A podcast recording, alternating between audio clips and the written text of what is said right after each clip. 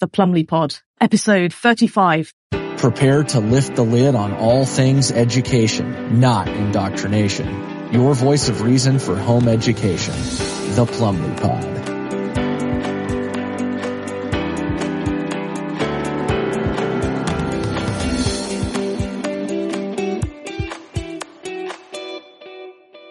Hello and welcome to the Plumley Pod. I'm your host, Sarah Plumley, and today's special guest is John Waters, celebrated Irish journalist, author and freedom fighter, if I may say.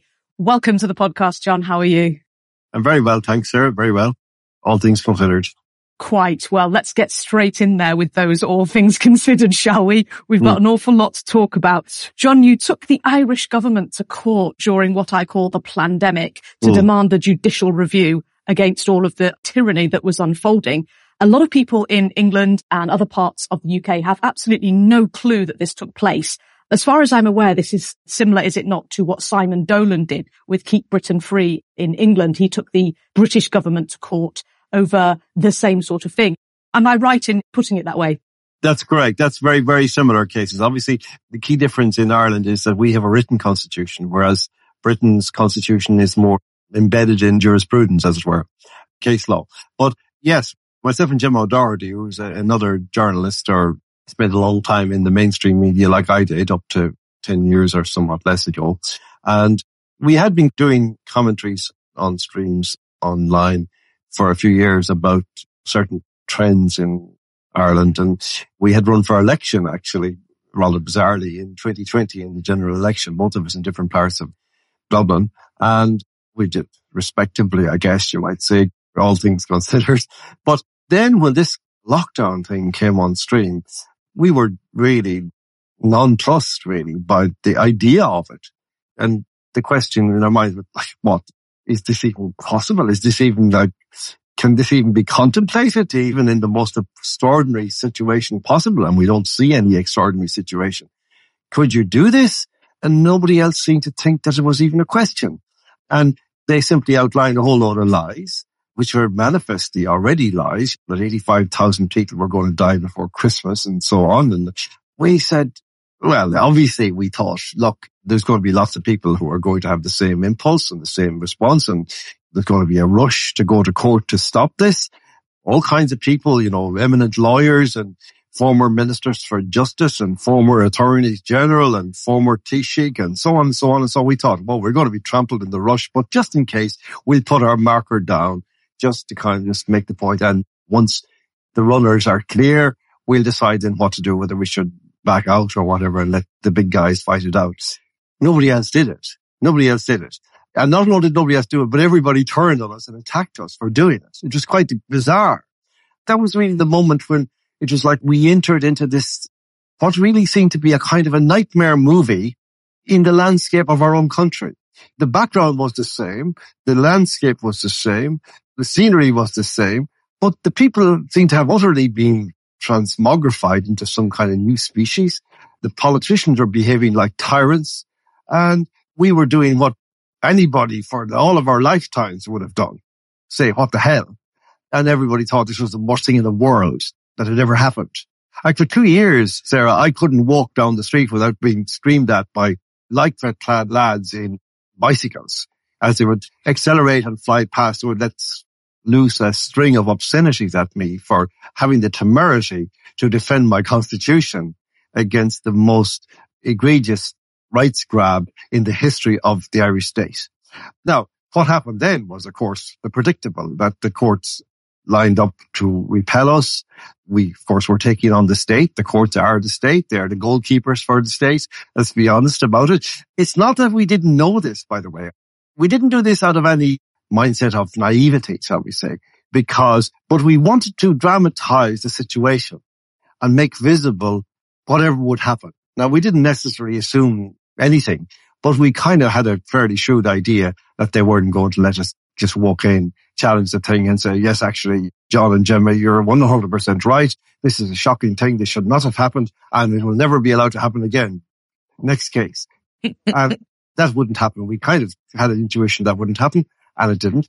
But we said we're going to just push this envelope as far as it can go to see what they say.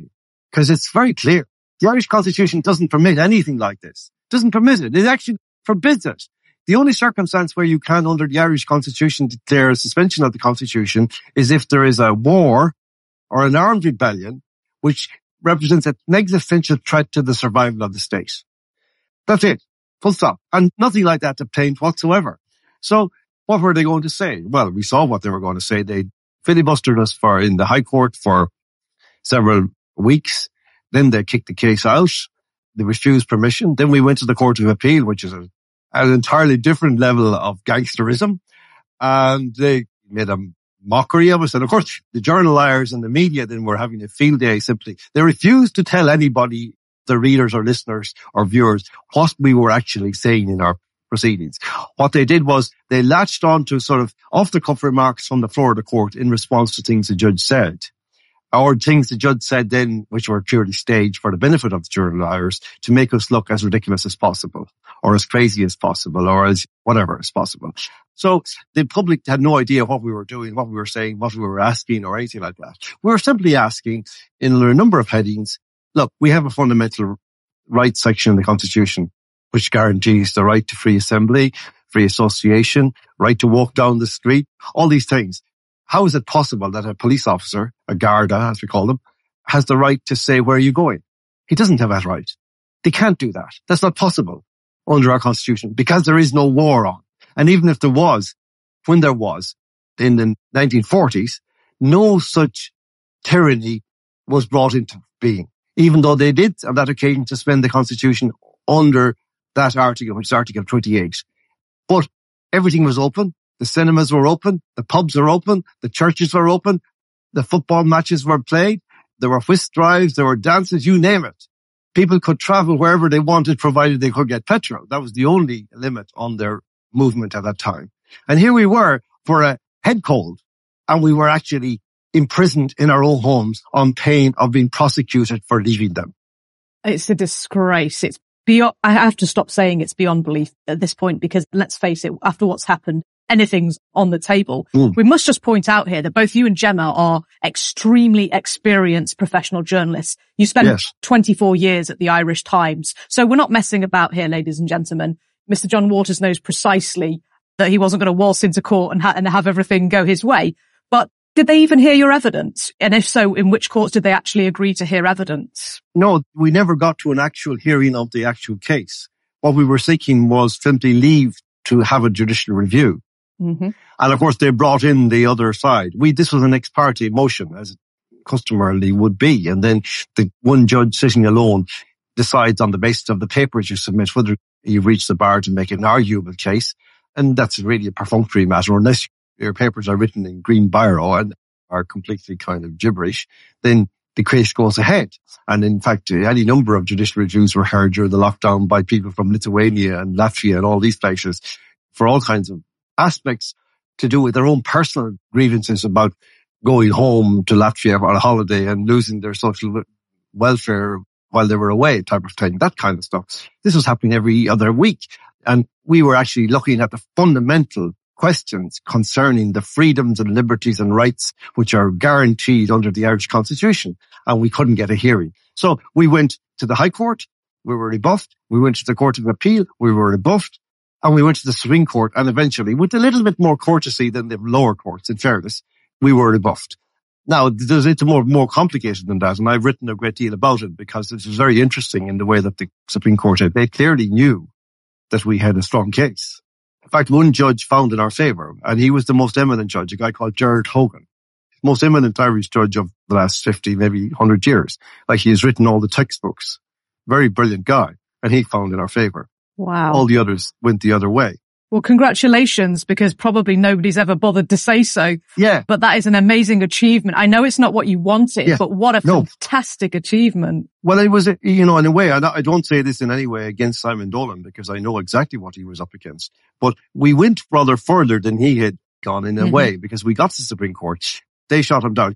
He had one judgment in his favor at one point, but in general, the courts imposed on him a kind of a circular logic, which is what we got essentially which was that, well, yes, the constitution is there and all that, but here was an emergency and the government has to do something and therefore everything the government did was valid and justified. End of judgment. I must be beyond naive because I can't understand why they wouldn't at least just hear the case. Why not just hear the evidence? How can you dismiss something out of hand when it's, especially something of such importance, just in case a mistake has Well, been made? Yeah, well, you see, mistake even. yeah, well, you see, normally, like when you reject an application for judicial review, it will be because it has absolutely no substance whatsoever. Quite. And that a blind man on a galloping horse could see that from 500 yards. That's the kind of idea. Got The it. bar is Yeah. that low, right? But I keep telling people that in order to actually say that we had no case, it took something like a dozen hearings, something like 30 hours, something like 14 judges to say, no, no, there's no case here. Really? when normally these is done by one judge sitting alone ex parte. He just says, yes, yes, doesn't even read the full paper, just glances down, yeah, yeah, yeah, all the I's are dotted, all the T's are crossed, yeah, yeah, the grammar seems fine, it's not in green biro, yeah, oh, off you go. It was so obvious it took all that time and all those judges to say, oh, there's nothing to see here. We're Yeah. not even going to look at a shred of evidence because we Yeah. know there's nothing to see here. Yeah. Yeah. Me think the lady doth protest, right? Yeah, and also the judge in the High Court had tried to, a guy called Meenan, he sought to caricature what we were doing in the most extreme way to make it look like we were wearing tinfoil hats as we walked into court and tinfoil boots and tinfoil kneecaps and tinfoil blazers. That was the vibe. And of course the journal Irish lapped it up. And interestingly, you would have expected, this is where it really got, I suppose, a little bit dark because kind of all that is predictable in a way even before it was somewhat predictable because that's the kind of way journalism was going. But what we found interesting was that even on what you might call the alternative side, there was no coverage of our case. Nobody actually anywhere, there were all kinds of so-called lawyers online doing short videos saying we were talking nonsense and blah, blah. But nobody actually ever in any platform said, okay, now what I'm going to do is I'm going to outline what they said in their papers and I'm going to critique it.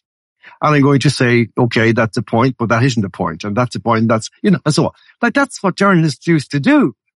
Tell the public what's happening and then give them your opinion. If your opinion is in some way constructive or denunciatory or whatever it might be, but let people know what you're talking about before you dismiss it. Nobody did that. It's precisely the reason I asked you because I was very angry on your behalf. I knew some of what was going on at the time because I do follow Gemma O'Doherty on her website. I'd seen you on here, there and everywhere. And of course I read your Substack. Guys, if you don't read John's Substack, he writes Unchained by John Waters and that's at johnwaters.substack.com. You should really sign up because it is Yeah. wonderful. It's one of the few that I read religiously. It's a fabulous Substack. It's one of the best, if not the best, I have to say. Thank you very much to. But, you know, just about this thing about the case, like what I found, even people on our side will say, oh, well, because you see, the judge put out at a very early stage that we took the wrong road. We took the wrong fork in the road, that we should have gone for a plenary summons application rather than a judicial review application. Now, the difference broadly in that is that a plenary summons is a personal grievance. A personal issue in which you take the case and you're seeking damages. And of course they wanted us to be doing that because then they would be able to depict us as trying to grasp and trying to exploit the terrible pandemic, the deaths of hundreds of thousands of people being exploited by these horrible two former journalists, blah, blah. The idea of us doing a judicial review, there was no gain for us personally in that. And they didn't want us doing that. So they put out this thing that we had taken the wrong route. Now, every other case that was taken in any context in relation to the lockdowns was judicial review. But in no other case did they say that's the wrong route. It was only in our case, right? So there's all this nonsense going on. But what annoys me is that it, to this day, people on our side say, but it was a pity you took the wrong route there now. You know, you should have gone the other. And I said, well, who told you that? Oh, I, I don't know. Quite. I tell you who told you. The, The judge fake told news you. media. The judge told you. So you think the judge is an honest broker in this? That's what you think? Despite everything else, you think that the entire thing is corrupt? In this one instance, in this one particular context, you think, well, the official figure, whatever he said was right. And he said it with the best of intentions. Wow. I can't begin to understand that kind of mentality. After what we've just lived through, they're going to Yeah. Believe somebody like that. It's beyond my comprehension almost. Why though do you think the alt media, the alternative media, the new media completely ignored this case? This is something that has bothered me for quite some time. Why do you think they ignored you? Well, that's a good question. Okay, I, it's super interesting too. There's kind of international. I mean, I, I had a problem with from the very beginning with the international media. I mean, at a very early stage, some people I knew got on to Steve Bannon and called me and said, look, we're trying to get Steve Bannon to cover your case. And I spoke to Bannon's people and they seemed interested, but then they just kind of drifted away. Now at the time, it was interesting that Steve Bannon was kind of war room pandemic, bit of a giveaway yeah. there. And he's gradually refined that role. So he's now completely against the pandemic, but he wasn't in the beginning, you see. And a lot of, I found with American people, with American intellectuals in particular, there's always that issue that they took the pandemic completely at face value and only critiqued it to the extent that in a sense that the measures were being abused or whatever. That was how the American thought. It was quite different to Europe in that respect. In the European context, well, of course, in continental Europe, there is a linguistic thing and there's also the Napoleonic thing that their law, their legal systems are quite different. They're Napoleonic systems. They're much more authoritarian than ours, which is a common law system, which is like, which comes from the English system. I was somewhat interested and surprised by the fact that nobody very much in the UK took it up. Now that's kind of an historical problem actually you get in Ireland because there's this kind of provincial view of Ireland in the UK, in the UK media, which is like that it's a kind of a backwater of the British Isles, as they call it. We don't call it the British Isles. We call it the Irish Isles. But it's like they call it the mainland. They call themselves the mainland. I say, no, no, we're the mainland. You're the offshore island. you know, it's that kind of thing. So there's an element of that in it. Now, I was on with Richie Allen and people like that, whoever that, he's yes, Irish. I know. Yeah, yeah, yeah. In the UK. But in general, no, they weren't interested. I don't know. I mean, it was all very interesting in that sense. I mean, because there were some very interesting comparisons to be made and some interesting discussions to be made while Simon Dolan was going. Our case was launched long before Simon Dolan's, but the two cases were running in parallel because ours went on much longer. And it would have been a really fascinating discussion to get us on with Simon Dolan and talk about the relative comparison and maybe get Lord Jonathan Sumption on into the same discussion. That would have been amazing because we had an awful lot of things to say to Sumption and he, I say, would have interesting thing to say about our constitution. And we could have really broadened that discussion. Nobody was interested. It's very interesting. But to come into the Irish situation, the really the Irish ultra media thing is, I mean, yeah, I did lots of streams of different people and so on and came up in various ways and that was fine. But there is one alternative media, which is kind of straddling the line between the mainstream and the alternative that was gript.ie. And they were extremely hostile to us. Extremely hostile. They never, they could easily have done that, what I just described a few minutes ago, taken our papers, broken them down, say this is what the content of the case, and this is our experts' view, blah, blah. Fine. One way or the other, we couldn't have complained about that. They didn't do it. Everything they did was hostile. They picked up on details the judge said and inflated things we'd said or were reported to have said. And there was a background to that where the editor of gript.ie is a guy who's involved financially in 5G. And one of the things that we were actually trying to draw attention to was the possibility of 5G being a central element in all of the things that were happening. And for that reason, I think they basically, we eventually, we got no credibility from within the alternative scene. Because of course, if they had done it, then that piece of journalism would have been available to other commentators to look at and to work from, but they didn't do it. So that's what it is. I mean, I found really, Sarah, that this has been one of the most damning things about the whole thing is that the amount of envy and begrudgery and jealousy that exists within the alternative scene is hugely debilitating to everybody and quite damaging and has really retarded our capacity to make strides and to win hearts and minds as we might have done to much greater effect had we actually decided to throw in our lots together and cooperate a bit more. Yeah, I couldn't agree more. I've personally experienced that only yesterday. There are people within the alternative community and or the alternative media who are just, I'm not really sure what they're doing here. If they can't see who the enemy is and if they can't all pull together to fight that one very dark and very dangerous enemy, then I don't think they're in the right place at all. And thank you for reminding me about good old Richie Allen because I did hear you on the Richie Allen show about this case actually. Yeah. And I shouldn't have left him out. So shame on me because I, I, do listen into Richie. So good on him for yes. being the one guy in the UK who was actually remotely interested in this vitally important case about liberty versus tyranny. Yeah. It's beyond my comprehension that nobody in the alt media in the UK in particular, I take what you're saying about the European the Europeans with their different languages and all of those kinds of problems. I understand that a bit more, but there's no excuse for people from the UK not covering this. No, there isn't. It was our best chance, wasn't it? It was the best. I mean, imagine if you'd won or imagine if you'd had a much more favorable outcome and how much that would have helped everybody else out because we could have cited that then, couldn't we, in other countries? That's right. But you see, this actually brings up an issue that I'd been aware of in journalism for quite a long time before mm-hmm. any of this happened, which is a syndrome which I used to remark upon that journalism was, we now realize that it was a lot of it was ideological stuff coming from the left, but it wasn't just the left. There was a general sense. I mean, I used to say to people, look, we're journalists, right? Therefore, we're interested in making interesting material, whether it's on radio, interesting discussions or on TV, and also writing interesting articles. That's our primary purpose, to stimulate the audience. Our primary purpose is not to make some point that will make some political gain for ourselves or anybody in the public realm. That's not the purpose of journalism.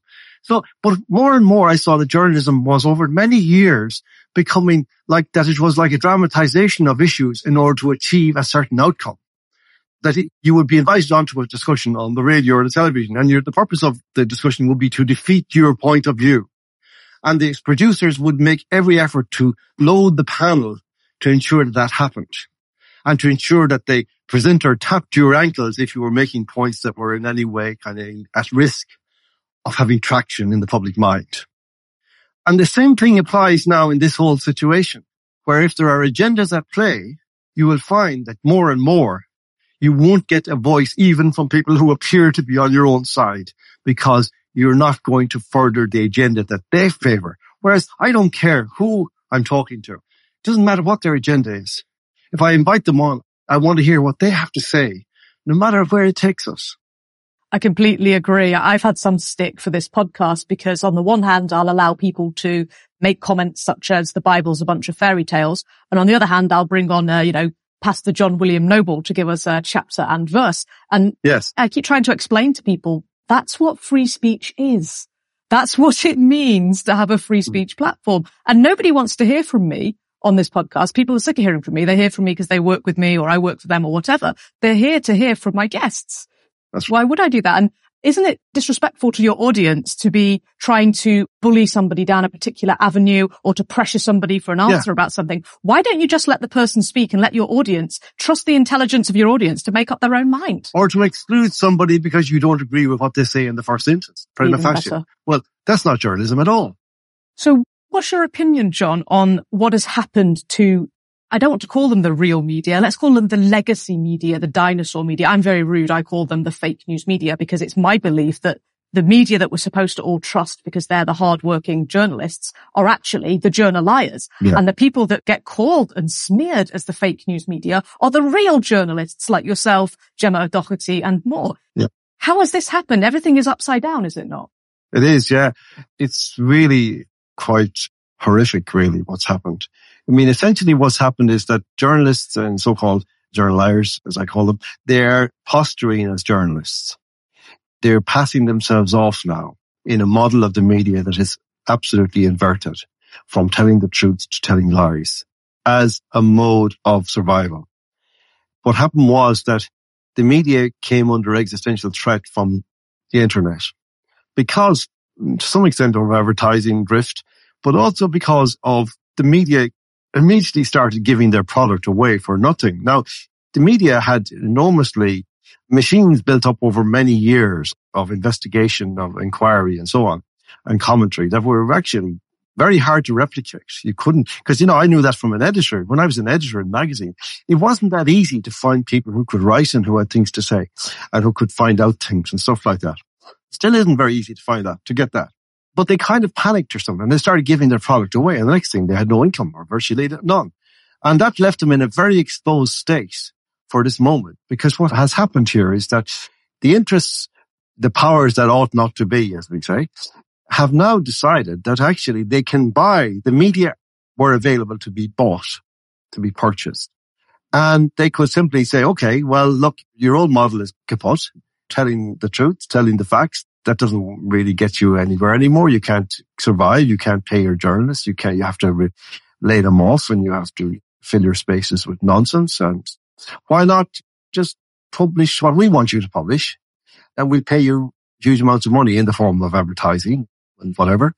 I'm talking now about big pharma. I'm talking about the Bill and Melinda Gates Foundation. I'm talking about the Irish government, the British government, whatever it might be. They say, okay, we'll keep you in the style or approximately to which you become accustomed if you just tell lies on our behalf. They wouldn't have said that latter part, but that's what they're saying. And essentially that's what's happened now. I was in a cafe last weekend and we with my wife and a friend and this guy came on, man that we know, he's a doctor and he came along and he said, hello, a nice conversation. You know, a, we had a short conversation and he sat down for a few minutes talking to it and he left out on the table in front of us a copy of the Irish Times. And I said, take that thing away. He says, that's, that's full of lies now. Don't you understand? Don't you understand that that is not what you think it is? It's not a newspaper. It's the opposite. Whatever is the antithesis of the newspaper, that is what it is. And he's looking at me funny. And I said, and I pointed to the masthead. See that? He said, that masthead is the same masthead as was there when I was working for that paper.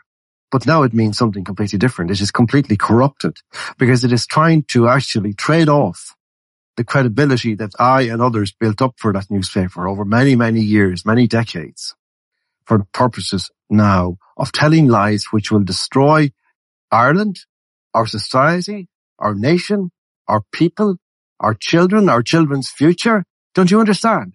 And he's looking at me dumbstruck. He has no idea what I'm talking about because he has been taken in. Well, the Irish Times always tried to tell the truth, but didn't necessarily always succeed every day, but it was always a valiant effort. It's now become a lying, a platform for journal lying. I actually have a thing, Sarah, where I wrote one of my first articles that I wrote for Substack. I think it may have been the first was about what I call the newspaper. And I actually was suggest, it was a proposal for the rejuvenation of what used to be the newspaper industry. And what it was, was basically that I thought it would be a very good idea, given that one of the things I miss about not being able to buy newspapers now is that you constantly miss the usefulness of the actual newspaper, the newsprint in all kinds of situations. Like if you spill something on the floor, coffee or something, you can put down the paper and it'll soak it all up and you can just dispose of it. Or if you're painting, you can lay it down on the floor and it'll catch the drips, right?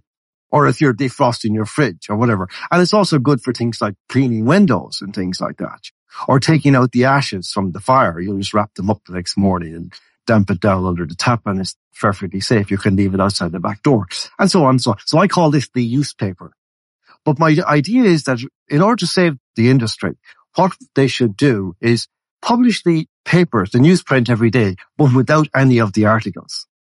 Just the masthead and the blank pages. And maybe every couple of weeks give free with every copy packet of crayons. So you can give it to your child, to your children, and they can do drawings on the newsprint on the floor. I think that would be an absolutely boom for the industry, could really revive the whole thing, and we wouldn't be troubled with, all, with the damage that will last for centuries of the kind of lying that now takes place in those rags. Well, I think that's a grand scheme. Why not? It would do a lot less harm, wouldn't it? And it oh, would actually yeah. do some good. Do some good. And I mean, I would pay two euros for a blank copy of the Irish Times. Totally. I, no problem. I'd pay three, four because I missed that part of the paper. Yeah, I know what you mean. I love hard copy things. All of my notebooks. I don't keep notes online. I write with a fountain pen and a notebook.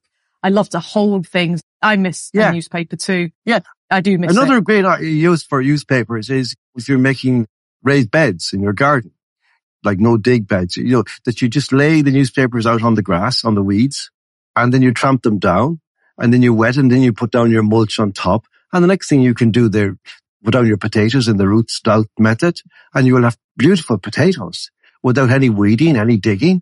It's like we really need this back.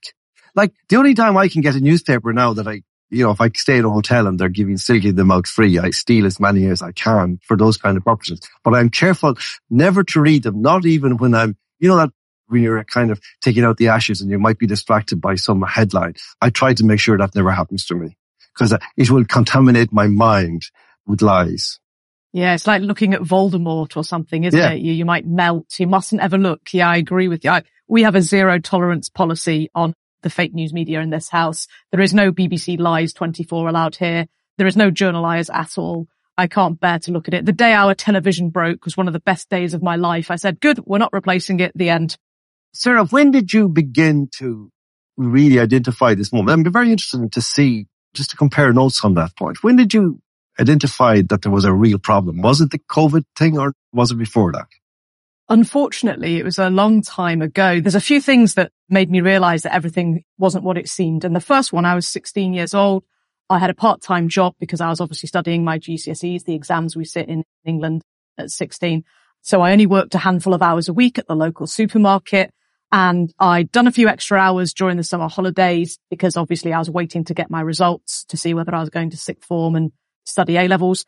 And the government stole my money. They applied an emergency tax code, even though they knew full well I was 16 and clearly had hardly worked any other hours during that year, just a handful each week. Yeah. So I was never going to be in danger of going over the allowance that you get, the tax free allowance yes. that everybody gets. And yet they stole my money and worse, they didn't give it back to me. And I had to really fight to get my money back. It was obvious that I was due it back because I hadn't broken any of the rules or anything like that. I was young. I was still in full-time education. It was obvious I was going to at least pass my exams. In the end, I did a lot better than just pass, but I just couldn't believe that the government, I'd been brought up in a lefty family, a socialist family, whereby they all voted Labour and they all sang the red flag and all this crazy stuff. And if you ever argued with them, you're an outcast, you're a black sheep and all the rest of it. So I'd been through that kind of indoctrination, not just in the home, but obviously also at my school, which was a local comprehensive. And I'd been brought up to believe that the government were the good guys and that they would look after you and all of this nonsense, you see. So that was my first real brush with any kind of real government agency. And I was furious. I'm from a very poor family. So I was born in a council flat. My dad was a dustbin man. He left when I was nine and a half and I was the eldest of three children at that time. At nine and a half, I became the man of the house, which was really quite difficult. So we'd never had money. We used to carry the shopping home from the supermarkets by hand or from the markets by hand because we didn't have any transport. So it was quite a tough time. So that was a big deal to me, losing that money that I'd saved for the summer that I'd earned during the first mm. part of the summer for the rest of the summer. And I was very furious about that. Also then 9-11 happened not so very long afterwards, about a year or so later when I was 17. And I'm no genius, but I looked, as a 17 year old, I looked at the images, the video images from what was called the news back then. And I didn't understand how asymmetrical damage could cause symmetrical collapse. Now, I'm not claiming that I had those words. At that age, I would not have been able to articulate it that way, mm. but I knew what I meant. I knew that it looked funny. I did maths. I'm a maths teacher and my strength is in mechanics, which is like the physics side of mathematics. Mm. So I knew there was something wrong with that, but I didn't really know how to use the internet. The internet was new then. I didn't even know how to send an email really. I'd just learned that age 17, maybe 18. So I didn't know where to go to kind of explore my thoughts or ask other people who might be like maybe asking architects or I didn't know how to communicate with people like that. They weren't in my circles. I was very young and didn't know what to do. So there's a few things that have happened throughout my life. I then spent three years at drama school and I was lucky. Although it's very lefty at drama school, there are quite a lot of halfway awake people, people who don't trust the state, even though they tend to vote left, but they still don't trust the state. And that's yes. because they're obviously au fait with lots of plays and they know that theatre by its very nature is subversive. Yes. So there are a lot of people who knew what was going on. And I had quite a bit of a baptism of fire there. There was lecturers talking to me and acting tutors in ways that I'd never like heard before. It was surprising. And we did a, a Midsummer Night's Dream in second year and I made a comment that I'd never seen the play with these eyes because the acting tutor, the director of that play, David O'Shea, he was head of school at the time, he was getting us to really dig into the language of the text and decide what the world was like. What is the world of this play like? And it was shocking to me because I'd studied this play twice already back at sixth form. I'd studied it once for English literature and once for theatre studies. And it was like a sort of banal sort of comedy-ish. I mean, it's that famous line in Blackadder, isn't it? Hours spent suffering at a school desk trying to find one joke in a midsummer night's dream. It's famously yes. not funny in that way, but, uh, yes. but, um, so I'd done this play twice and I thought I knew quite a lot about it, been in this play twice, got to drama school and realized that I knew nothing about this damn play that I'd done twice already.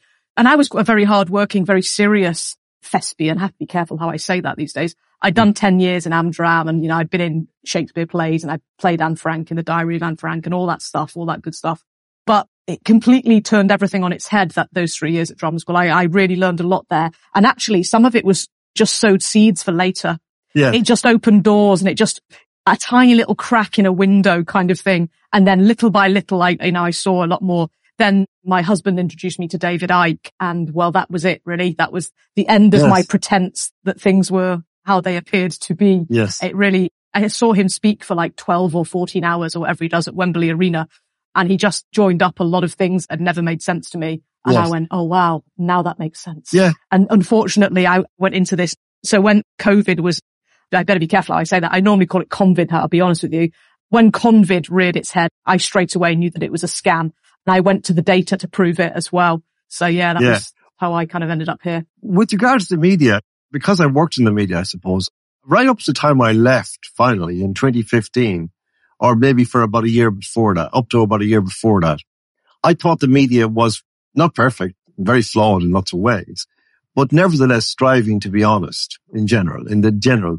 Of course, there were lots of problems you were into with editors and so on. And from time to time, certain subjects were taboo. I tried to write about family law for years and it became really difficult and so on.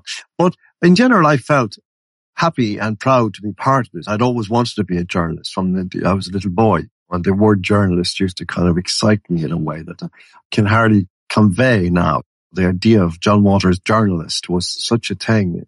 To be that thing was to me like to be the greatest thing ever. And I cannot believe that I've now come to this pass, that it's such a shameful position. It's such a shameful occupation. But I remember actually, I used to love the BBC. I did some programs years ago for the BBC and I did some plays. I used to write plays and I did several plays put on on Radio 4 and one on Radio 3. And I loved the BBC. I loved being there in Broadcasting House, walking around where Orwell used to walk around.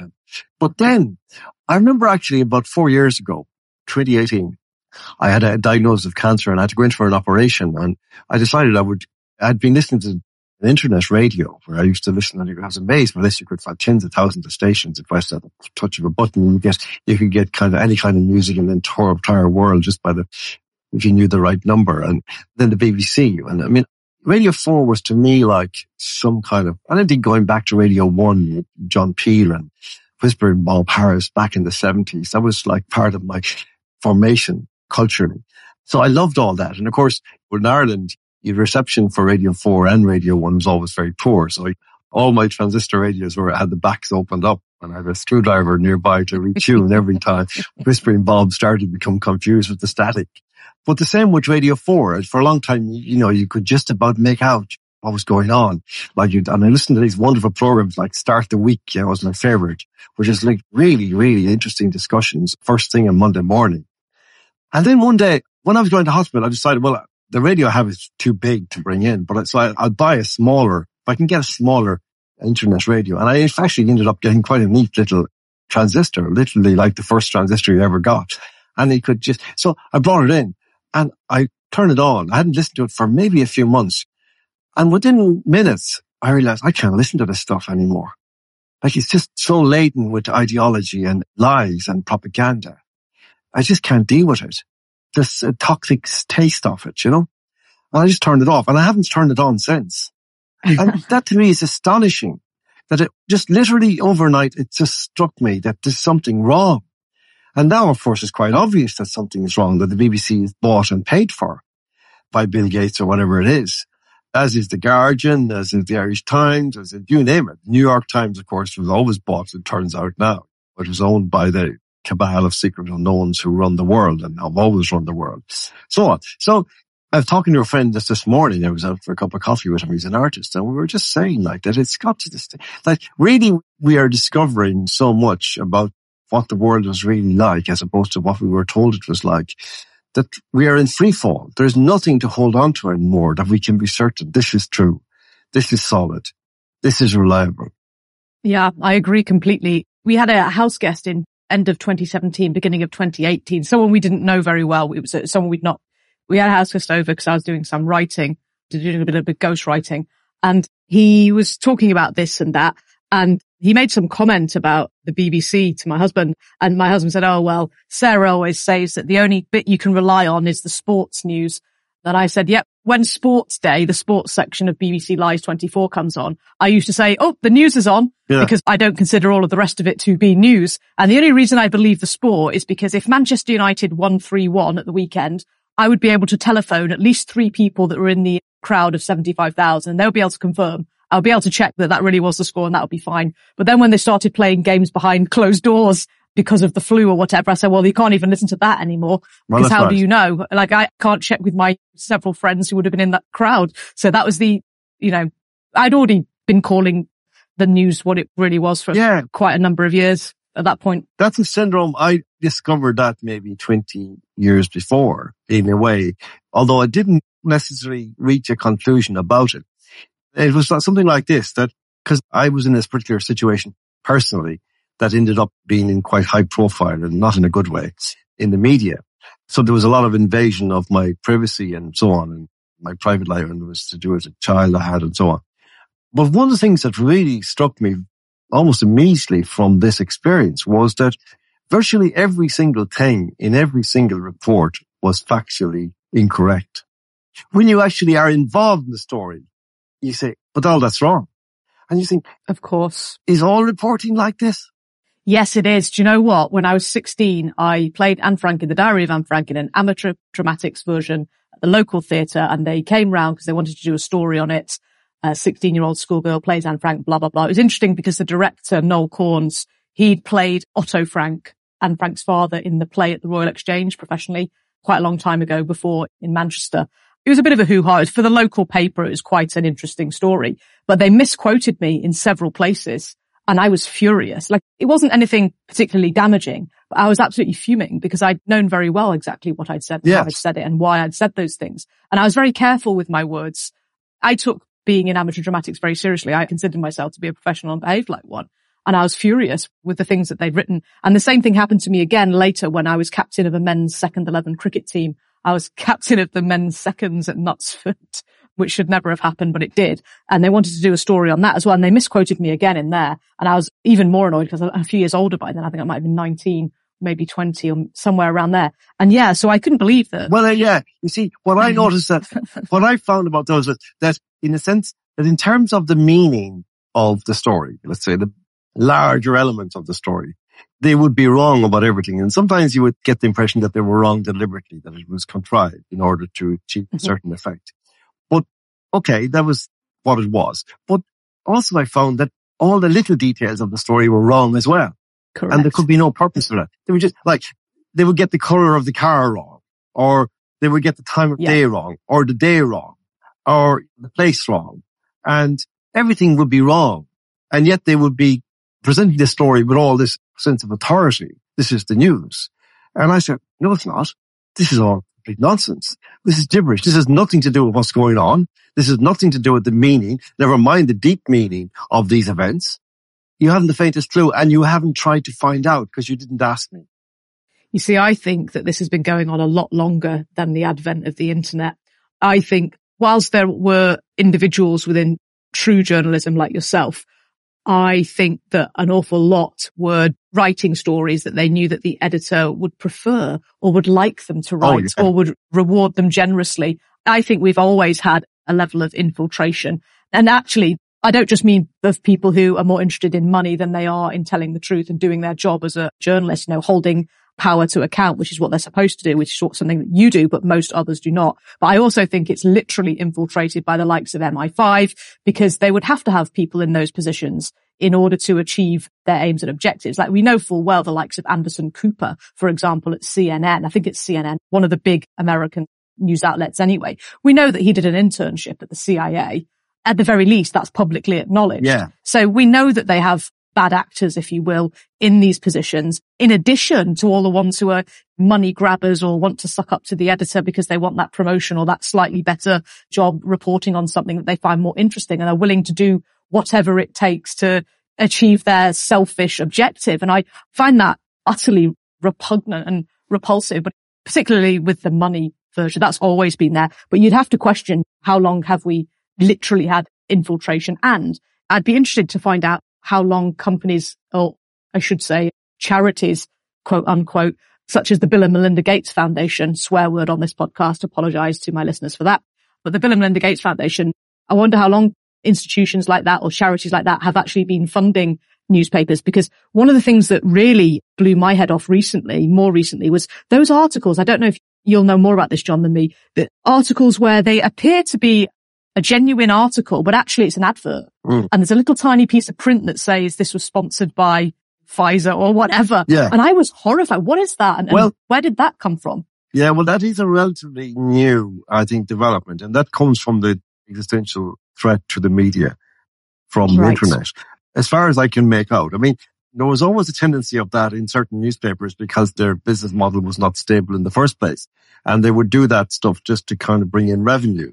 And that was always a sure giveaway of a newspaper being in trouble or a magazine when they start publishing these uh, advertorials Gotcha. and they were terrible. They were unreadable, frankly. Nobody would have read them. But then it became like that it was almost like news. and it was slightly disguised or camouflaged. And yet it was what you say it was. I definitely think that that's the case. I mean, when I was in the, I remember like when I started in the Irish Times, the guy who brought me to the Irish Times, he wasn't the editor at the time I came in, but he was the prior editor and he'd gone to the board, but he wanted me to come in because I'd been editor of an alternative magazine and we had met up and talked a good deal about things. And he was notorious because he was the editor. Douglas Gageby was his name. He had his desk in the newsroom. He didn't have a separate office and he worked there and there was a phone. And if somebody came on the phone wanting to complain about a, an article on the basis that they were an advertiser, we just tell them to F off and hang up the phone. Never the twain should meet as far as was concerned. And that was the iron principle of journalism that editorial and advertising do not intertwine in any way whatsoever. Now, the person who's appointed editor is vetted by the commercial sector. Basically, they appoint him and he's there because he's prepared to do whatever is necessary to make sure that the bottom line of the newspaper remains solid on the basis of deals, not on the basis of great journalism, but on the basis of making deals that will bring in revenues. Yeah. Thank you for the language there, the advertorials. I love that. Yeah, Mm. that's exactly what it is. Yeah, perfect. And I did hope that that was a relatively new thing. I've only noticed it in the last maybe two or three years, particularly. I think it has become all pervasive now in the last three. I mean, in, Right. a, in a certain sense, all the f- entire contents, with the possible exception of the sports pages, but I'm not even sure about them now, would be now, in a sense, advertorial. All journalists, you see, Yeah. one of the things that happened in the last 10 years, 15 years since social media came on board was that the model of journalism, I noticed this in 2014 or when I came under attack in my own newspaper in the Irish Times, which was the attack that caused me to leave, whereby people who were supposedly my colleagues were up at night on Twitter, some of them under pseudonyms, which I discovered, putting out toxic tweets about me, right? Attacking me for doing my job. And I thought that's not what either of us is employed for in the Irish Times. The Irish Times, the contract both of us, whoever these people might be, all of us have, is that we bring ourselves and our experience and our intellect and our imagination to the job and we do the best we can to make the newspaper a more interesting read for the readers. That's our job. They seem to think that their job was to promote some ideological program and that I was opposing this and therefore should be attacked. It wasn't that they were attacking me on the basis that it would be an interesting argument between us. They weren't interested in my argument. They just wanted to shut me up. That you see is a new model of journalism, which comes from social media and also the existential condition of the threat under which the media was laboring, whereby journalists were now ex- urged to jo- go on social media. I never did. I never was on Twitter or any of those things. I hated Twitter. So you would go out and you would promote your own articles and get into arguments with people. That would draw readers then to the website of the newspaper. That was the model that had taken over from the idea of simply writing your best article, delivering it and getting it into the newspaper, which is always what you wanted to do. And the idea was, I suppose in principle, I always thought this when I was down the west of Ireland, like a, driving a mail car back in the 80s, thinking wouldn't it be great to be a journalist in the national newspaper, which I became then several years later. And I used to think, oh, well, wouldn't it be great to work in the Irish Times? You know, what an exciting place that must be with people, you know, joshing one another all the time and stopping to engage in argumentation in the corridors and on the stairwells about this and that and the meaning of life and so on. Oh boy, I couldn't wait to be part of that. When I went to the Irish Times, then I found that people hated me because I had a particular view they didn't agree with. That was the overwhelming experience I had from the very start. That other people whose views were different to mine would basically glare at me as if, what are you doing here? You know, how dare you come into our newspaper uncontaminated with your views? That was the vibe. And that was kind of the start of the rot, really. I had all those inclinations, and things from a very early stage, you know, that I took certain lines, say in relation to what we call the Irish national question. I come from west of Ireland where Irish nationalism was very strong then, particularly in the context of the Northern Troubles and so on. And I had certain views on that. I had certain views on Ireland's membership of the EU, which I didn't agree with. And I come from a line of people who disagree with it. And these views, I mean, people would look at me as if like, how did you get in here? That was the thing, you know, instead of actually saying, it's great that we have another view in here now. Well, you're in good company here because I happen to be in alignment and absolute agreement on all things EU and the so-called troubles as well. I have some personal interest in that, but that's for another day yeah. because I must, I'm very interested. I, I will have to catch you some other time to talk about that because I, there's, I still have a lot to learn about that. I have a lot of questions about that as well. Well, so do I. I'm going to try to learn some more and then I'd love to come and talk to you about that on another occasion if I may. Sure. But you said something fascinating as well earlier about you were struggling to write about family law, not because you were struggling to write about it, but because it sounded like there was some sort of pressure put on you. Given we're talking to parents oh, yeah. in the main here, would you mind digging into that a little bit for us? That's very interesting. Okay. Well, to this audience. Weirdly, I mean, although I became a single father around the age of 40, which is 20 odd years ago now, 20, I had already been onto this topic because as a playwright, I've written some plays and my very first play was actually a play called Long Black Coat, which was about fatherhood. And it was about that idea of that the father was being pushed out of the family and was being pushed out of culture. And it was very interesting. The play, I mean, it was actually set in 2020, believe it or not. And there was a lockdown, believe it or not. Oh. and it was like a nuclear war no. type situation.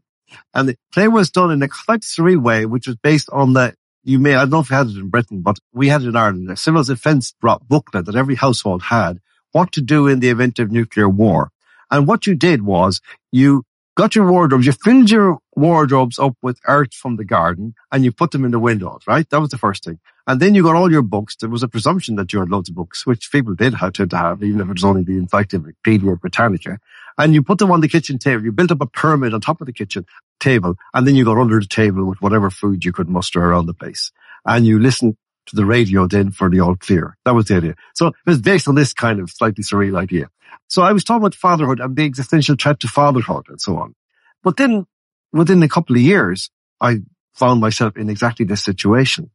And I started tease. I mean, I couldn't believe it. I mean, I've said this innumerable times. I'll say it one more time that, you know, as somebody who comes from slightly left field in magazine terms and journalism terms as a young man and hanging out with all kinds of liberal types and all that, I stumbled on this kind of like nexus of really profound injustice and maltreatment of fathers in family courts, where they were just being treated like a subhuman species and treated like they were by definition feckless and indifferent to their children or their well-being of their children and needed to be punished and given curtailed access, as it was called, to their children, where they could have an hour with their children in McDonald's on every second Sunday, that kind of stuff.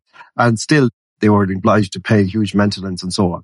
And I couldn't believe all this. And my first instinct was, well, when I go back and tell my good old friends on the left who have been fighting injustice in the context of feminism and LGBT rights and so on and so on, they're going to be so outraged about this that they're going to come immediately and demonstrate in front of these courts and say, this has to stop now, right now. So I went off and I told them and they started to kick my head in. They said, no, no, this isn't, you know, no, no, no, no, stop. This is, you know, just, you can't say this. You can't say this. I said, why not? Well, it's just not, it doesn't apply. These things don't apply to fathers.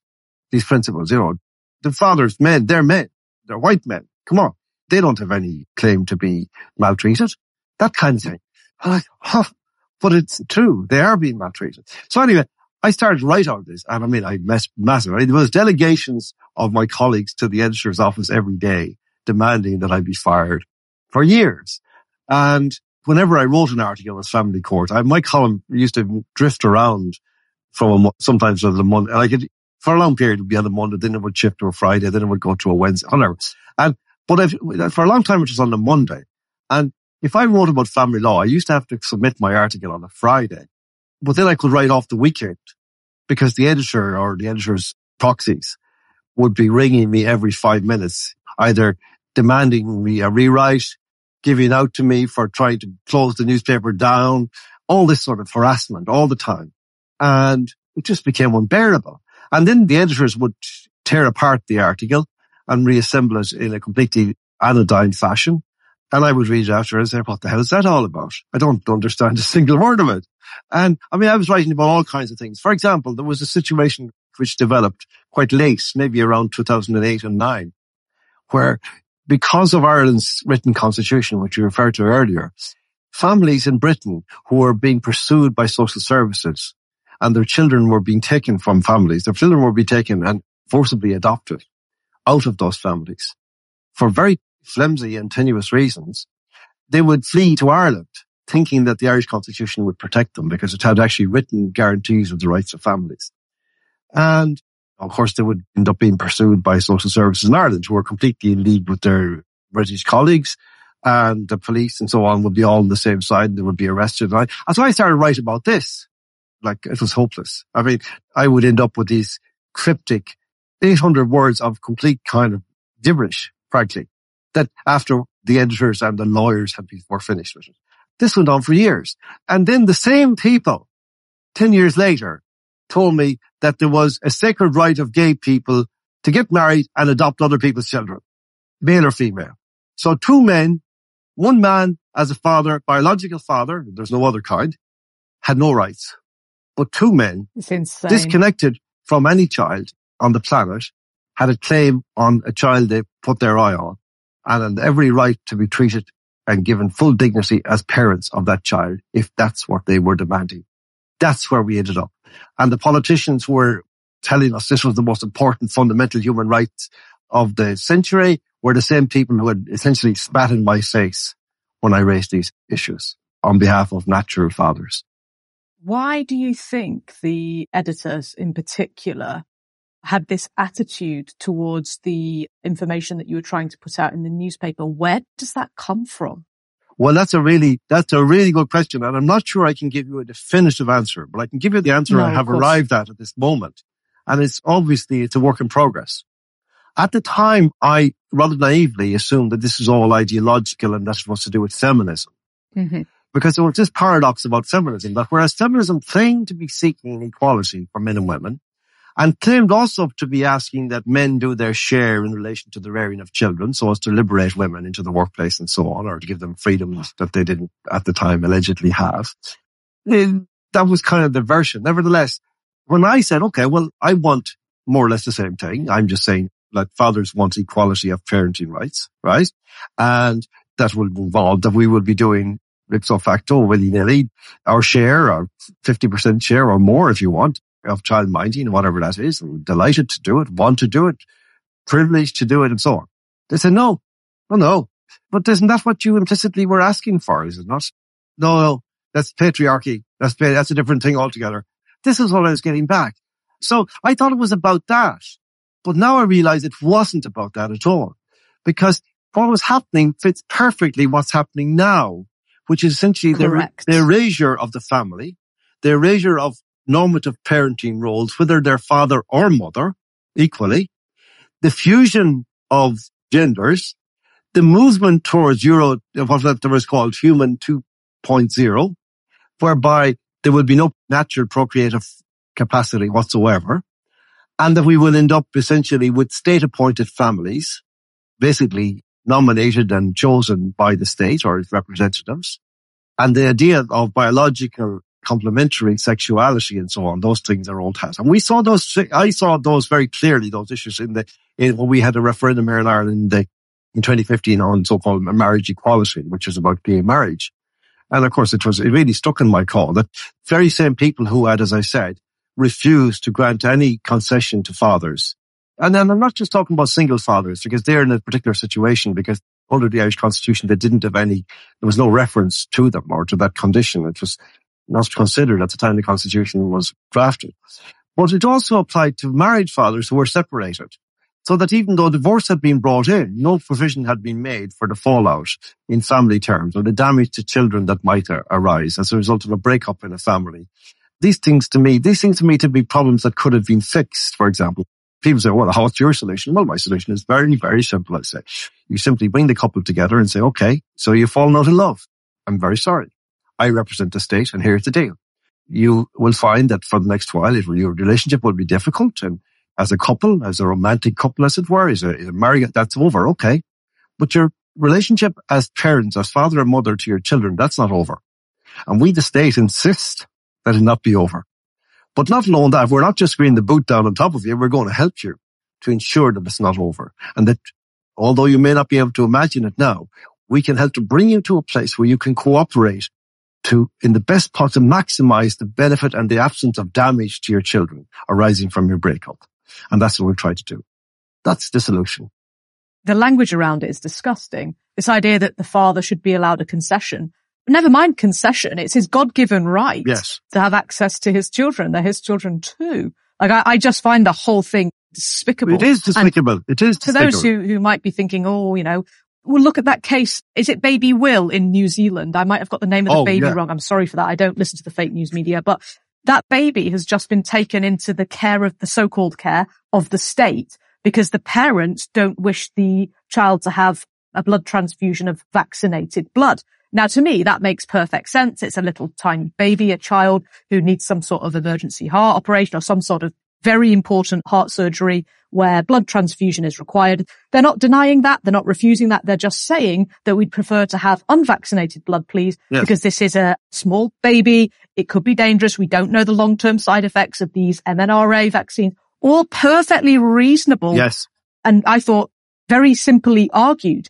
And look at what's just happened. They've taken that yes. baby now does not belong to those parents. Well, as, as far as I understand it, is, wasn't that the plan all along? a further point there is that they had actually identified potential donors who were unvaccinated. So there was no issue. It wasn't a question that there was no blood available. But yes. Thank you, see, you. Yes, I heard that. Thank you. Yeah. We had a referendum here in Ireland in 2012, which is allegedly to give rights to children.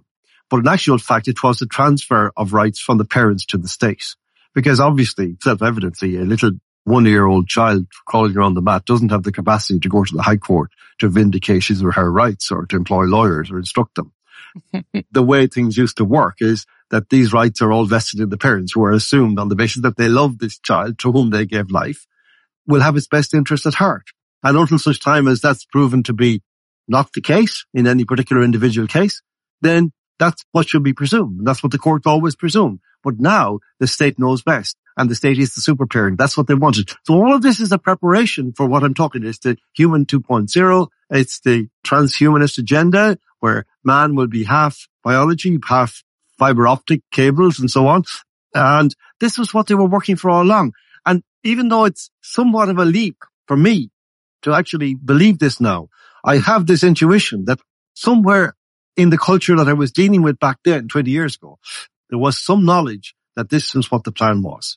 Because everything that was done in relation to my writing and the blocking of, you know, any kind of furtherance of what you might call the natural model, the organic model of parenthood was being stopped, was being blocked at source. And I wasn't allowed to talk. I was frustrated in trying to write about it and talk about it. You've inadvertently stumbled across part of the evil one's master plan. As a younger journalist, you were doing Yes. something diligently that's responsible, that's honest, that's decent, that's for the good of humanity. And you were getting all of this bizarre stuff happening to That's you. exactly and right. actually, You we know- now find out that there was a real reason behind that. And Well- it was a deeply sinister one. Well, that's the amazing thing, Sarah, that strikes me about this. Because when I listen to David Icke, I'm astonished about listening to David because I was one of those who didn't really pay him any attention because I misunderstood those first kind of dispatches from the Icke, Camp Icke, if you like. But now I understand. But when looking back and retracing his history, which is like that he has been fighting these battles and stumbled upon this 30 odd years ago. That's what he was given. But you know, in a funny kind of way, even though I can't claim that I had that kind of insight or intuition at the time, nevertheless, I stumbled into this area slightly later, but not that much later in this context. Because in so many ways, you talked about the idea of concessions there. In so many ways, this replicated or predicted what we're dealing with now. Because actually what they're doing now in the general context is to brutalize the general population in the way they were brutalizing fathers at that time and offering them, as you said, precisely concessions instead of rights. So yeah, okay. So you can visit, you can have your child every second Saturday at McDonald's, but that's not a right. That you, that there, and it would generally be worked to the mother. The mother was conceding this right. So the state didn't even want to underwrite it in general. So in a strange way, this was a very early predictor of these things. And I stumbled upon it in two ways. First of all, because when I was writing my first play, I ran into some people who were already experiencing an early version of this and started to talk to them and so on. And I was dealing with a director who had had some experience of divorce and divorce law and so on. And then, as I say, this happened to me myself and I realized, oh my God, I've written. The funny thing about that was going back to the journal liars. They came after me for reasons that I won't go into now in the context of a certain kind of celebrity dimension to the story. And they were looking for stories, scraping around looking for any kind of angle. And the bizarre thing, Sarah, was that I had written this play, Long Black Coat, which is entirely predictive of the situation I was in, except that the child at the heart of that story was a boy. And in my case, it was a girl. And there was in existence a book form of text, the script of the play available in any bookshop. And if they had just picked it up, they could have the most extraordinary, remarkable synthesis of fiction and fact in my life. And nobody ever found it. Nobody ever traced it. Nobody ever knew it existed, which is remarkable. One thing about you have to say about journal liars, they're always good for a laugh. yeah, I guess so.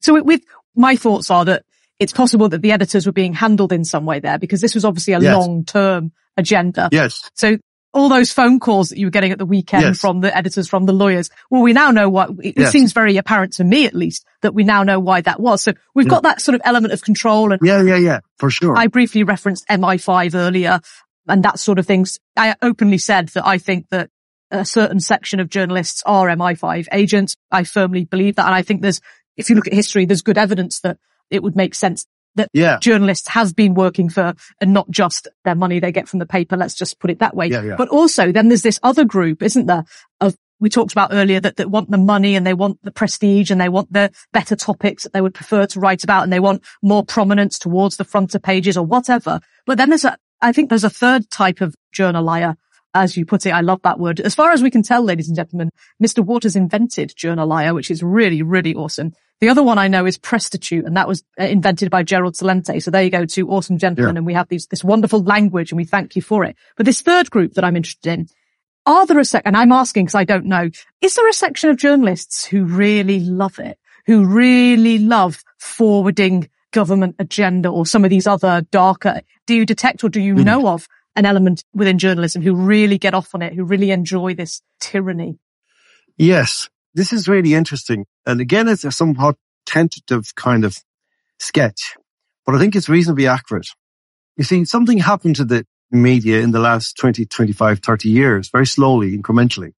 And I think it was orchestrated. It wasn't a spontaneous, organic kind of thing. It was deliberately created for a particular purpose.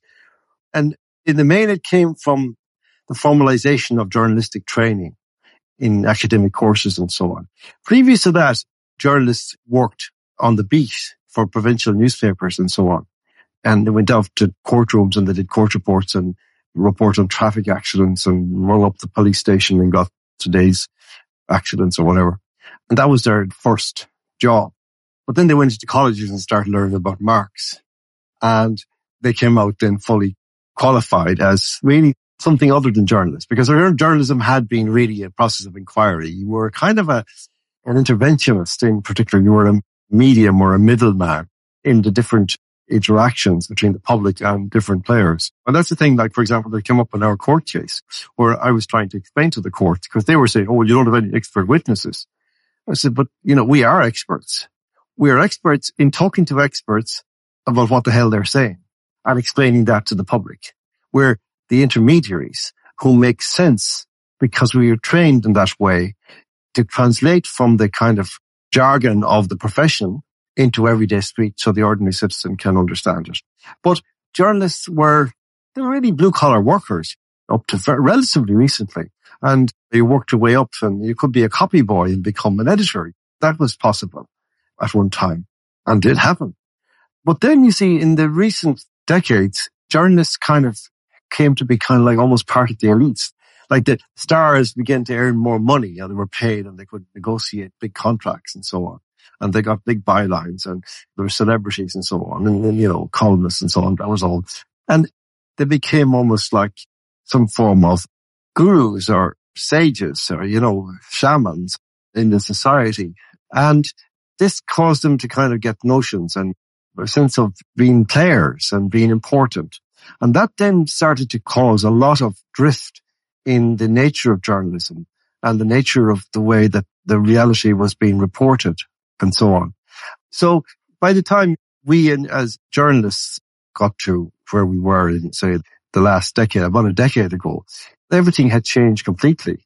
And journalists were kind of pushing ideological agendas and they were, they didn't see themselves as discoverers of truth and fact. They were, as I say, players.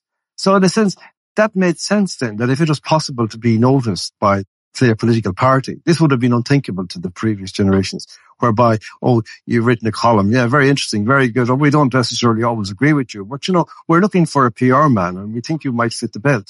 Then the journalist would accept that and take a sabbatical from his journalism and go off and represent politicians for three years and then come back to journalism and continue as if nothing had happened, which is unthinkable, yeah. really, objectively speaking. So contamination, isn't it? Yeah. That's so there was all this, there was all this kind of thing going. And it's funny, you asked me that question in relation to, do I think that there were certain people? I didn't think this at the time, but I do now think that there was a particular individual in the very end of my time in the Irish Times who appeared as the deputy editor and he was in charge of the op-ed page. And he certainly, you know, the relationship with that figure in the previous 20 years had been pretty remote. When they would take over the job, they would kind of make a big show of inviting you maybe for lunch and discussing about what themes you might bring into your column or something like that. And then they would forget all about you and just be glad that you got your copy in on time. but this guy was quite persistent and he wanted to meet up regularly for cups of coffee and so on. He never brought me for lunch now. You know, he brought me to the canteen and the Irish Times upstairs in the top floor and then brought me a cup of coffee and, and I kind of got the impression, you know, that sort of sense you get there's something going on here that I don't know what it is. For sure. Like why is he taking this time? Why is he taking this trouble? Now, turn out he was gay actually, and there was a referendum imminent within a year or two about marriage. And it was perceived perhaps that I might be one of the troublemakers if that time came because I had actually stood out against the children's rights referendum along with a very small number of people. And we almost won that one, you know, like a handful of us. Hmm. so I would have been identified as a possible threat. So he would talk, and we would go around in circles, you know, talking about what to write, what I would write about and so on, and so on, and so on. And he would be steering me in different, I could see him steering me and I just, it didn't really bother me because I was used to this in, so I worked for the Mail and they have a thing there where they call it direction. You know, sounds very Orwellian terms, but they would, you get the editor would ring you up every Thursday or something. I was writing for Sunday paper. I ring up on Thursday and you would spend an hour and a half talking, shooting the breeze on the phone. But I actually quite enjoyed these chats and he was a nice guy and I got on very well with him. And I never felt in any way imposed upon, even though he would be directing me away from certain teams and onto certain others. But always it was ambiguous on the sense that it was maybe the other team was more interesting. And well, very rarely would he actually say, no, no, don't write about that because whatever. But this was different. This was a sense that this guy was kind of trying to stop me doing certain things and encourage me to do other things and ridicule certain positions I might take and that kind of thing. And really, when I look now at the stand back at this remove and see the context of the paper's role in different political events and ideological events over that period, I realized that all this was deliberate, that this was in all planned because there were a number of episodes in that period which were clearly interventions in major stories in a way that was not journalistic. For sure. It's that whole whispering in your ear, but they do it nicely. Everyone yeah. always thinks that if it's MI5, it's shady or it's going to be dark and it's, it doesn't work like that. If you read no. the little, you probably have read this several times, but if people read the little drummer girl, that gives you a much John le Carre novel. Mm. It gives you a much better insight into how MI5, MI6, uh, Mossad and etc. operate. And it's like what we've just seen with the COVID 1984. They're selling you your own death nicely. They're doing it with a smile on their well, face because they want to help you. Are they not?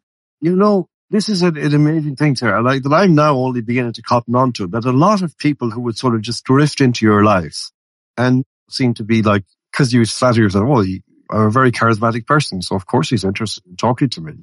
Quite right. but, but actually, then you realize at a certain point, there's a moment in a certain conversation where you just look and there's too much intensity in the gaze.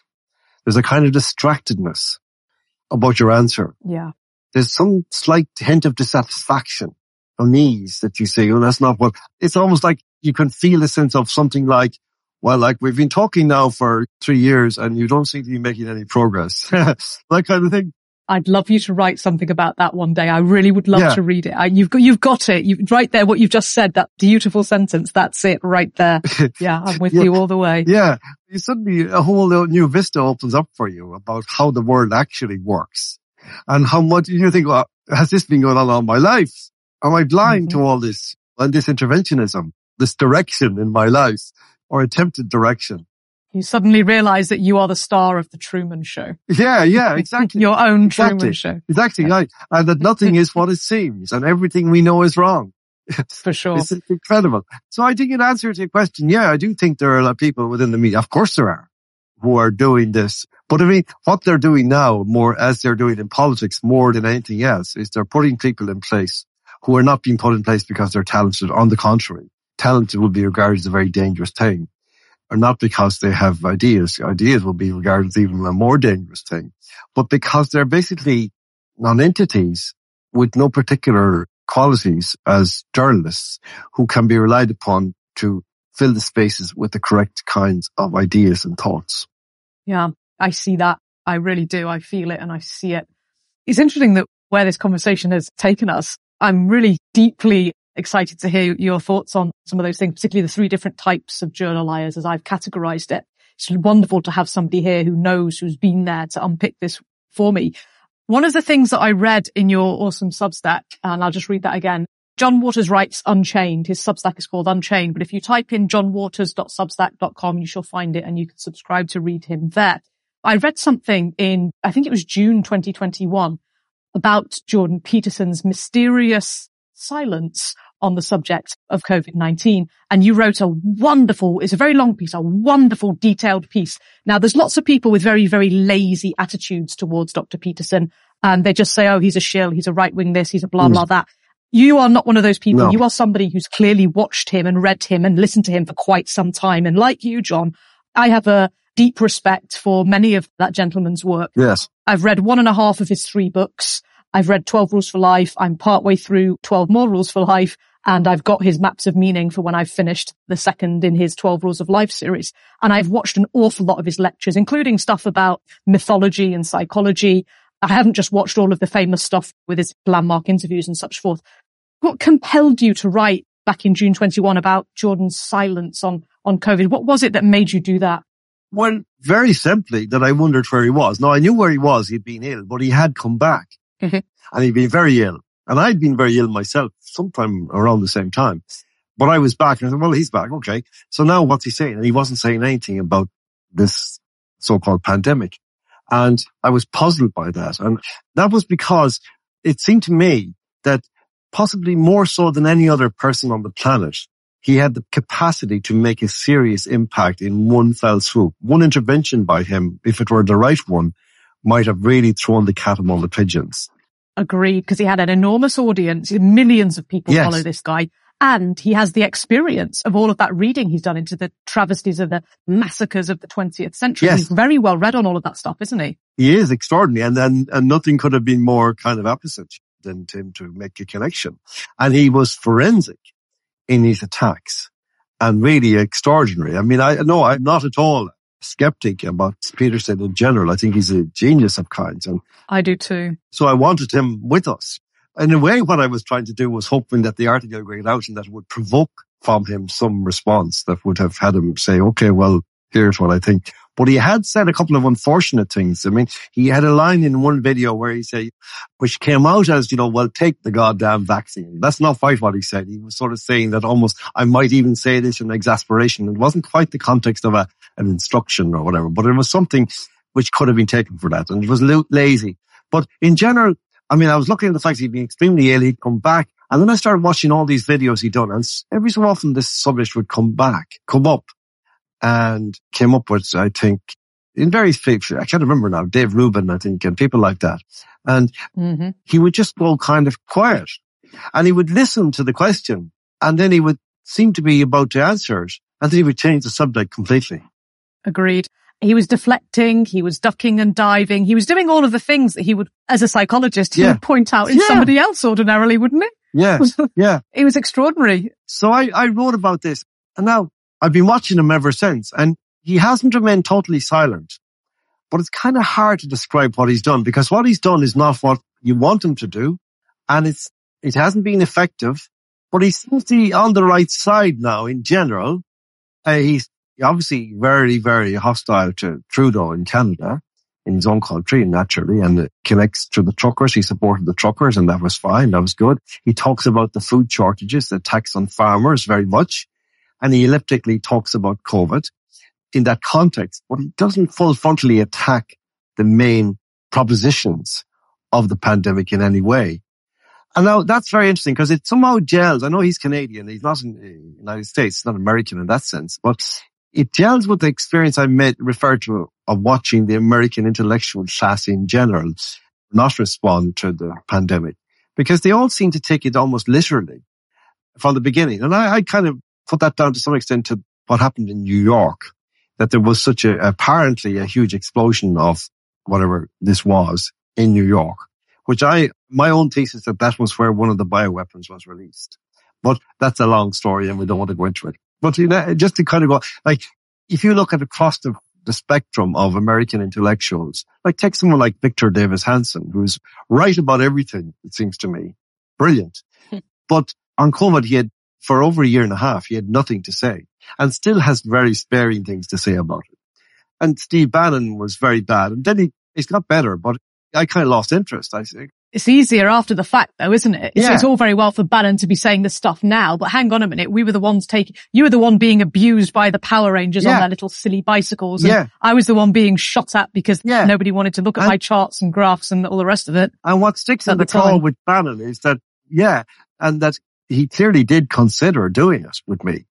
And I think we could have done a very Yeah. kind of arresting interview about it that would have been very informative. Because I mean, this idea that, oh, well, that's parochial, that's Ireland, we're America, that doesn't carry any weight anymore. It's a small world now. And particularly something that is a global phenomenon. I get irritated with people who say on my website, well, say on Substack that some of your articles are all about Ireland. Well, yeah, but Ireland as emblematic of the world. Like I use Ireland as a, an example because that's the place I'm most familiar with, but it's the ideas and the events are really universal now. So Peterson, the- you know, seemed to kind of be part of that kind of evasiveness, whatever it was. And I still haven't nailed what it was, you know. It just doesn't make sense because he's from Alberta. Yeah, He's from a small town north of Alberta. Now, Alberta had some of the most draconian measures yeah, imaginable during the pandemic. It was worse than most other places. It was one of the worst places on the planet. yes, it was. They went COVID crazy. And I know because I was watching Rebel News. So I'm not just sort of spouting. I, I spent many, many hours, far too many hours, if the truth be told, listening to Rebel News who had journalists on the ground in Alberta doing their job. And I was begging and pleading for Peterson to come out and just give them some attention and just say it, man. Just say it. But even now, say it. Even now, Sure. say it. Do you know what I mean? Like he could do in two hours. I'll do it with him. You'll do it. I need, we'll do it. Let's do it. Come on, Jordan. Let's do it.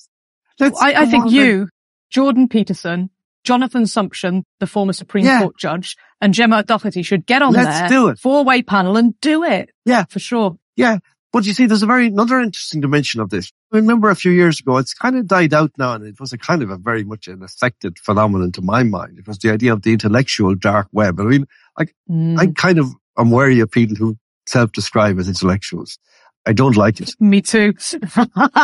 You know, but then when you say you're the intellectual dark web, that implies that there's something very kind of, you have something very important to say that everybody's trying to extinguish or something. Well, okay. There's about, I think maybe five or six of these guys. And I look at each one of them and they're all suspect under various headings, particularly under the heading of COVID. And I'll instance Peterson, Sam Harris, who is complete COVIDian, it seems to me. Douglas Murray, who has been virtually mum on the entire thing. Dave Rubin, who's been very ambivalent. I think he may even have, I don't know, I mean, but he certainly hasn't been in the vanguard of resistance. And Ben Shapiro has been basically advocating vaccination. And again, Jordan Peterson, who has seemed to do the same thing and has somewhat retracted that particular aspect, but has not gone into the kind of depth that we need from him about the dangers that this now represents. And he can, you know, I mean, he could simply come on and say, look, I didn't get this. I was ill. I'd accept that. I actually wrote that into the article I wrote. I'm prepared to, I understand he was Yep. really ill. I mean, he really, really was ill. I can see it. And indeed, I did have that thought. I did, I uttered it in the article. Was his illness in any way connected with the fact that I have said? The idea that I have raised that an intervention from Jordan Peterson would be perhaps one of the most impactful things you could possibly imagine, particularly if it came down on the anti side. Hmm. Interesting question. I don't know. I just don't know. But maybe he does. I read that at the time and I thought, oh, thank God there's at least one other person. And I was really chuffed that it was such an esteemed journalist as yourself, John, that I was like, oh, yes, somebody else is at least as crazy as me. And it's somebody who matters, somebody who writes beautifully, who people listen to. And I was really, it really gave me a little bit of a kick that day. I thought, thank goodness. I had also thought that there's something wrong here because he cries a lot in interviews and there's, whenever he speaks and gets into something really dark or really interesting or really intense, there's something that he's not saying. He's stopping himself from speaking and you can see it in his face and he goes red, he cries. And you, you wrote, uh, I'm just going to quote this little section from that piece that I'm talking about. It is first of all possible that he knows something momentous that he cannot say, something dark and ominous and possibly unspeakable. And that encapsulates beautifully.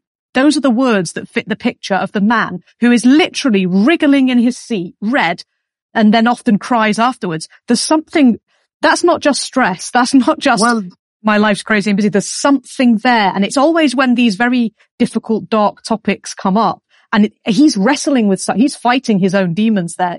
Is he Yeah. not? There's something, Oh. there's something about that. Definitely. He's like a prisoner of some kind, of something that we don't Mm. understand. The same could be said of Murray. I mean, Murray's latest book is called War on the West. Well, nothing uh, represents a greater evidence of that war on the West than the COVID scam. That is the war. That is the war we've been engaged in for three years. And yet he doesn't mention that war in that spirit in the book. And nor does we read these people. There's lots of American intellectuals who write about COVID as it's like, oh, well, back there in 2020, there was this major threat to the world because of COVID. No, there wasn't. There was a major threat to the world because of lockdown, because of the failure of the intellectual classes to rise up against it. Yeah. And the artistic classes, the artists, the poets, the writers and painters and musicians. Yes, there was that, but there was no existential threat to the world's health on the basis of some head cold. It's funny that you pulled out Douglas Murray there as well, because James Delingpole interviewed him during the pandemic. James Delingpole has his Delingpod, Mm. of course. And because as far as I understand it, James Delingpole and Douglas Murray are quite well acquainted. I think they're friends. And Yes. James was very clever. He tried to sort of tease and provoke him, tried to pull him around and get him to say something, but he literally wouldn't talk. And eventually James just asked him outright about masks and Douglas completely refused to answer the question. Well, there you he are. wouldn't even talk to his own friend on his podcast about something so important. And he wrote The Strange Death of Europe, Douglas Murray, if, I, Yes. if I remember correctly. So he, on the one hand, he can clearly see some of these awful agendas that are Yeah. imposed upon us destroy us, And he's not- destroy the West. That's very important. And he's very courageous. Yes. Oh, for, for sure. He really puts it out there. That book, that's a fantastic book. And The Madness of Crowds is a great book about woke. And Agreed. Yes, I've read that also. Yeah, wonderful book. yes, but he seems to kind of retreat. I mean, and now the latest, I mean, there's a very good video up by a guy called Gonzalo Lira on YouTube about Douglas Murray's visit to Kherson in Ukraine in the recent past, where he's basically on one of those trips which are orchestrated, you know, those kind of trips where you're brought to the war zone by one side, you're shown around at the things that they want you to see. You're accompanied by your other colleagues. He's mentioned Bernard Henri Levy, the French philosopher who people may remember. He's the guy who wears the white shirts which are opened up down to the belly button. But Murray, he basically seems to like treat the thing like a journalist just out of journalism college thinking, oh, I'm very privileged to be here being shown around Kherson and the war zone. So I'm going to write a very positive article about NATO and the United States for the New York Post, which he does. That's not the Douglas Murray of The Strange Death of Europe. It's not the Douglas Murray of Madness of Crowds.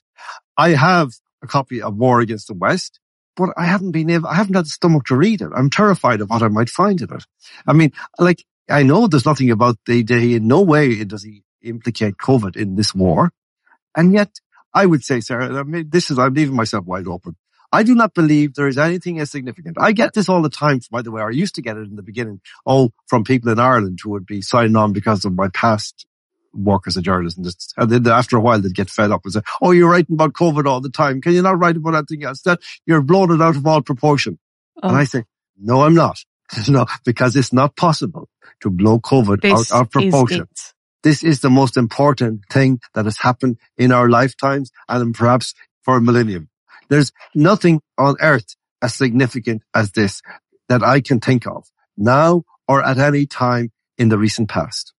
And that's why when you speculated that perhaps Jordan Peterson had been physically, not just psychologically got at, but perhaps even physically got at. I know it's just a suggestion. It's just a yeah. hypothesis. I'm aware of that, but I think you're bang over the target here because if you look that little list that we had there, Ben Shapiro, this is the intellectual dark web people, Ben Shapiro, Douglas Murray, Dave Rubin, Sam Harris, and Dr. Jordan Peterson. Of all of those, Dr. Jordan Peterson is head and shoulders above, yeah. in my opinion, based yeah. on the work he's done, particularly in his clinical practice. He's not just a professor of psychology. This is a guy who has been a proper psychologist. He's done his oh. well over his 10,000 hours yeah. of surgery. So this is someone who's not just an academic. He's really been somewhere and done things with real people in the real world. Yeah he's dangerous because he's an excellent public speaker. His speaking tours are remarkable. His books are fantastic. They're extremely readable, even though he's very learned and he manages to pull together many, many threads and crunch it down into quite a short sentence that's dense, but it's yes. very readable. He, he has a real talent for that, which surprised me because I didn't consider him to be a writer like you, John, but he, he really is. He has a profound moral reach that he is yes. capable of articulating in the most extraordinarily graphic and beautiful way. And that's so he's why he's dangerous. He is devastating. And he understands all this history. He has talked about Soviet tyranny. He has talked about Nazi tyranny. He has talked about it all. And he understands these ideas in their complexity. I mean, I have been doing a lot of work to try to draw attention to the work of Mattias Desmet, the Belgian psychologist, yes. who has brought, yes, he is filling the gap very well, very ably that Jordan Peterson has vacated. But that's the space that Jordan should be in. And he's not in it and he's noticeably absent from it.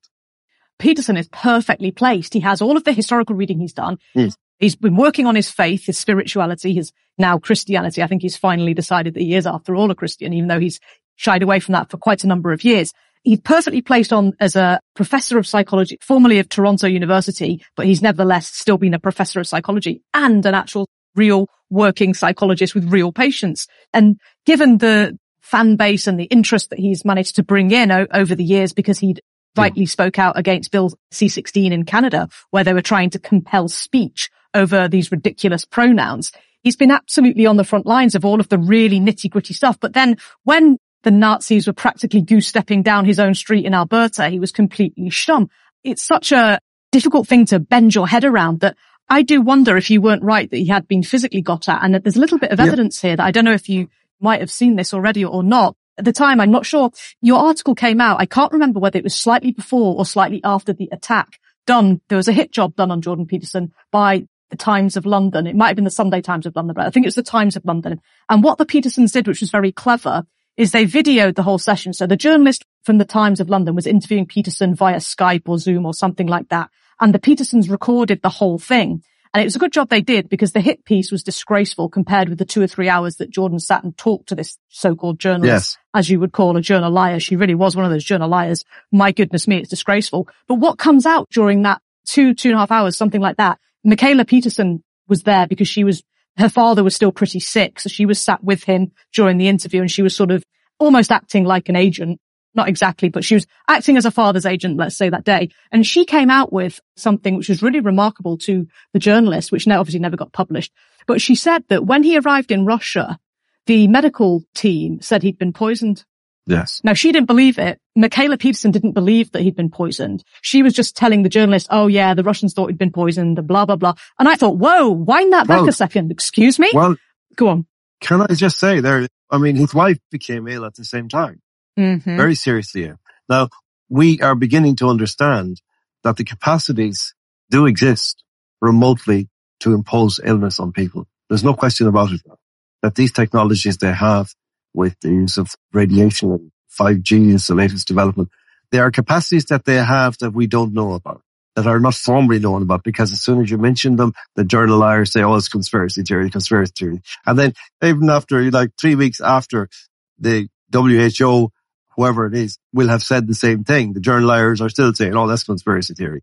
Just to be sure. Like, so I don't know. This is speculation, but what we're trying to do here is to try to find hypotheses that would fit the behavior, that would explain what might be happening. I don't say that any of this ha- necessarily happened, but if it had, it wouldn't be a surprise. If we were to discover that this is what happened, then it wouldn't be a surprise given the way he has been behaving, the odd way, which is so deeply uncharacteristic of him. Why would the medical team in Russia just say, oh, he's been, your father has been poisoned and yeah. you've brought him, I think the quote was, your father has been poisoned and you have brought him here to die. And that's what the medical team in Russia said to yes. Mikhaila Peterson. Mikhaila Peterson dismissed it. She was just telling the journal what had happened word for word when they arrived in Russia, etc. Yes. And I suddenly thought, oh my goodness. And then read your article and, and I was like, oh, and that was something that, and at the end of the day, the Russians should know, shouldn't they? Yes. I think, like, I think why would a medical team say that if they didn't think it, it was true? I think that happened after my article, actually. I seem to recall now. I don't think it, it certainly wasn't something I was, had access to at the time when I was researching the article. And I, I looked at everything he had done right back from February when he reappeared. No, because I nearly sent it to you. I thought I need to send you that, but I didn't dare at the time. I thought, no, I'll wait. I'll wait a bit. yeah. No, but again, I mean, let us just say, reiterate that I think we're both on the same page on this point, Sarah, that all of what we're saying here is we're saying it because of our reverence for Dr. Peterson and for, for sure. our desire that he would be free to speak his mind and that he would do so. And that if he could be encouraged at all to speak more frankly about what is happening, given, I mean, I would put to you and to him and to the listeners what David Icke says about all of this, you know, that people who say, well, I'm not saying Jordan Peterson is saying this, you know, say, well, but we don't want to say anything because of the consequences that we might suffer. We might lose our jobs or whatever. Now, that doesn't apply to Jordan Peterson. And so therefore they stay silent. And David Icke says, well, just you wait. Just do wait until you see the consequences of your silence. Yeah. I think that's what's torturing Jordan Peterson when he gets into these situations where he's bright red in the face and clearly having a wrestle with his own conscience yes. over how to say something or whether to say something or you can see it. If you've watched enough of his videos, it happens frequently. I must just say that I'm slightly concerned about his recent alliance with Ben Shapiro of the Daily Wire. Yeah. I'm slightly concerned that Ben Shapiro might be whispering to Dr. Jordan, one of those little ear whisperers. I don't like it. The Ben Shapiro thing is a complete mystery to me in general because I don't see what all the talk is about. Why would anybody sit for an hour watching this guy, listen to him? He has nothing to say. I honestly don't say. I mean, Jordan has. I agree. Jordan Peterson has. I agree with you. Douglas Murray has. Those two definitely. Uh, Sam Harris seems to have gone completely bonkers over Trump. We won't even go into that. He's destroyed himself oh. by his bizarre pronouncements on that or around that subject. Dave Rubin, mm, you know, he's so so, you know, he's been on the road with Jordan Peterson and, you know, that James Clay, I wouldn't find him particularly interesting, but certainly Jordan Peterson is in a class of his own.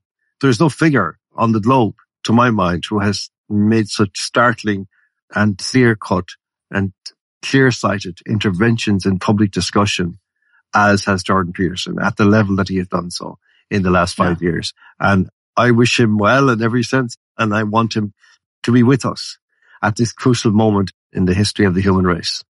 That was beautifully put, John. Thank you very much indeed. I literally, I won't even try topping that. That's exactly what we want from Mr. Peterson. And I can only support you 100% in those statements. I really wish that he would just be free and stand up and truly speak his mind. And he might be surprised at the result of that. And I, I really hope that he. I would say to him further, I, there's nothing they can do to him.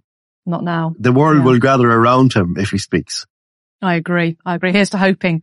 Well, it strikes me that that's a fantastic way to finish on what is going to be a wonderful Christmas day. I'm sure. What a fabulous gift that you've given to myself and my listeners, John. Thank you very, very much indeed for being so generous with your time and so frank with your opinions and your experiences and just thank you for being here and giving us this wonderful gift on Christmas Day.